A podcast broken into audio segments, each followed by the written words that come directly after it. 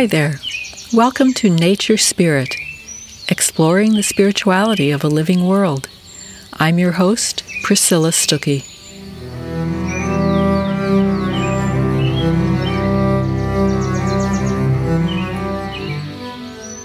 I'm listening hard these days to voices that have a lot to say about the earth crises we're in, voices that are sharing a wealth of ideas about where to go from here.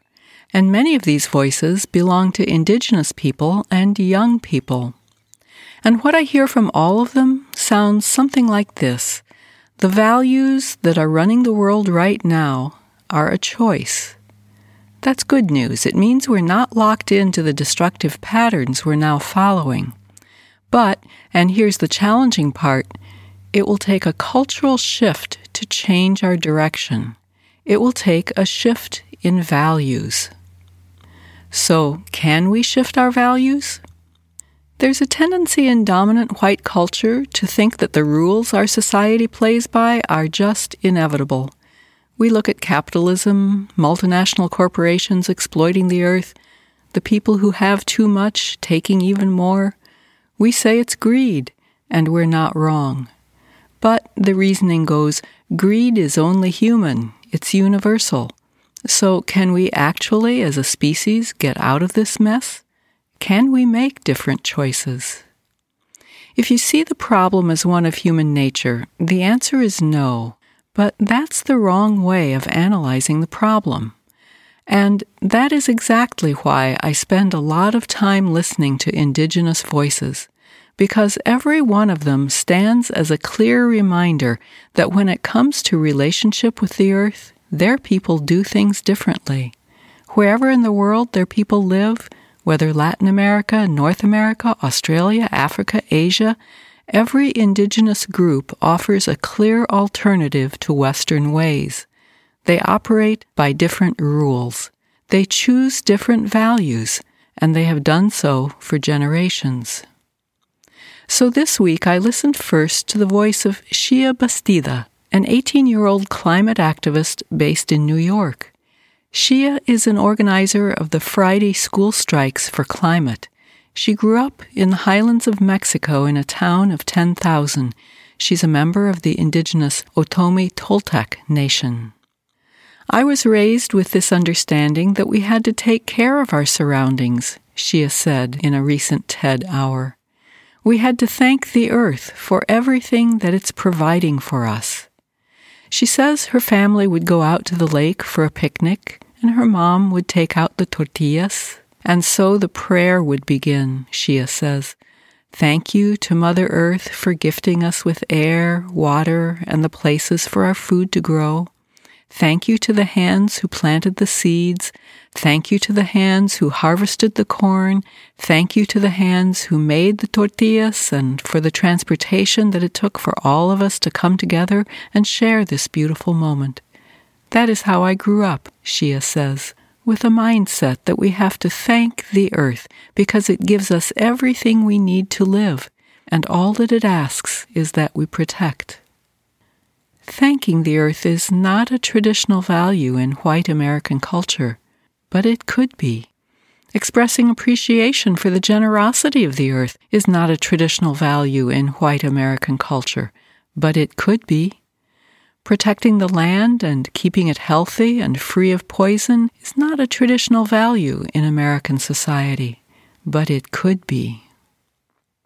This week I listened as well to Nemonte Nenquimo of the Waorani people of the Amazon rainforest. She wrote a letter to world leaders that was published in The Guardian, and she has some pointed words for Western cultures. The whole planet is in trouble, she says, because you do not respect it. She says respect for the intricate life processes of the forest gets instilled in every child in her community as they are growing up. I won't be able to teach you, she writes, about what her people know about living on Earth, but she says it has to do with thousands and thousands of years of love for this forest, for this place. Love in the deepest sense as reverence. This forest has taught us how to walk lightly, And because we have listened, learned, and defended her, she has given us everything water, clean air, nourishment, shelter, medicines, happiness, meaning. I strongly encourage looking up her letter and reading the whole piece. It's a bracing reminder that what Western society and our corporations are doing around the world is a choice. We could choose different values. Other peoples do. Respect for the earth, loving the earth, reverence for the intricate life processes on earth, these are not traditional values in Western society, but they could be. Finally, I listened this week to an Indigenous scholar from the 1800s from a region of the country where I used to live. Simon Pokagon was a Potawatomi scholar and writer whose people belonged to the Great Lakes areas of northern Indiana and Michigan. I recognized the name Pokagon because I used to visit the Pokagon State Park, which is named, it turns out, for Simon's father, Chief Pokagon. In 1893, Simon Pokagon wrote a booklet on the occasion of the Chicago World's Fair for the 400th anniversary of the arrival of Columbus. His booklet is remarkable because he had it printed on birch bark. Out of loyalty to his people, he wrote, because they valued birch bark more highly than paper, because it could not be injured by sun or water. I found a photographic copy of the booklet online and scrolled through its pages this week.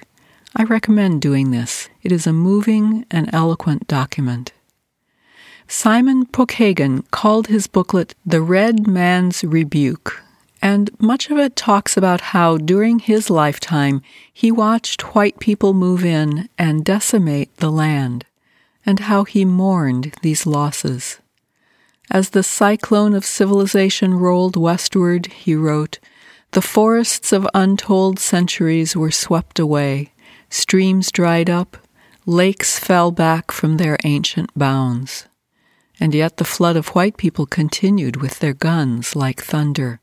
Birds and beasts, he said, were shot for love of power to kill alone, and left to spoil upon the plains shot for love of power to kill alone. The phrase caught me up short with its truthfulness. I remembered the passenger pigeons, once so thick in eastern North America that a single cloud of them could blot out the light of the sun. At the beginning of the 1800s, there were three billion. A hundred years later, zero. Extinct.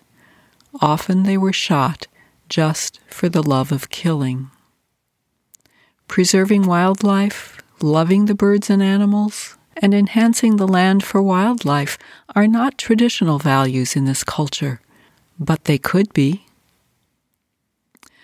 What is striking to me in all of these indigenous voices is the humility that each people practices in the face of the complexity and wonder of life on earth, and how that humility is missing from Western culture. Nemonte Nenquimo says it plainly.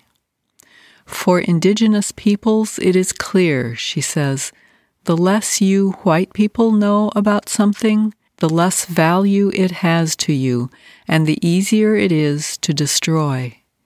And by easy, I mean guiltlessly, remorselessly, foolishly, even righteously. And this is exactly what you are doing to us as indigenous peoples to our rainforest territories, and ultimately to our planet's climate.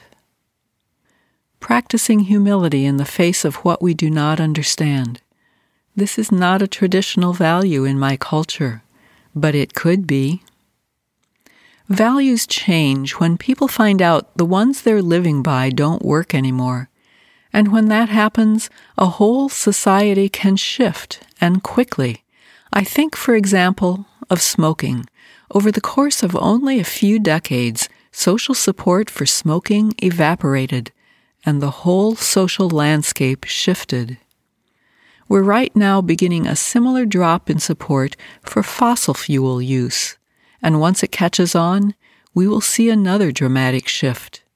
We'll still have to live with the climate consequences of what we've burned, But there is so much opportunity right now to design societies that work better with more humility, more reverence for human and animal and plant lives on this earth. The young people are leading the way. Xiye Bastida and others in the youth climate movement say they're getting tired of adults asking them what to do. It's too much responsibility for their young shoulders. So the young people are shifting the conversation toward intergenerational cooperation. We want to work with you, she says. We want you to have internships for us. We want you to open your doors for us to come in and have a say.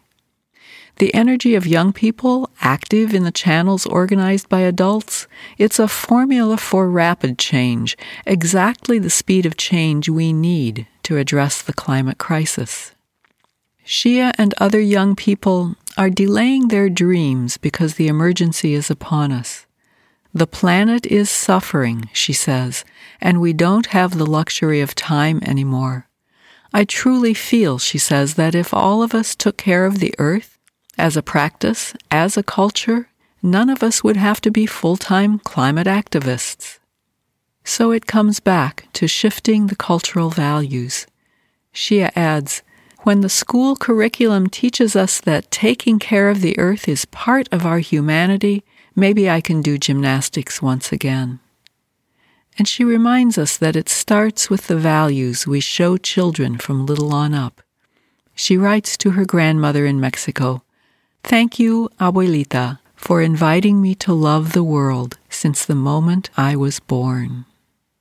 Loving the earth, it's not a traditional value now, but it could be.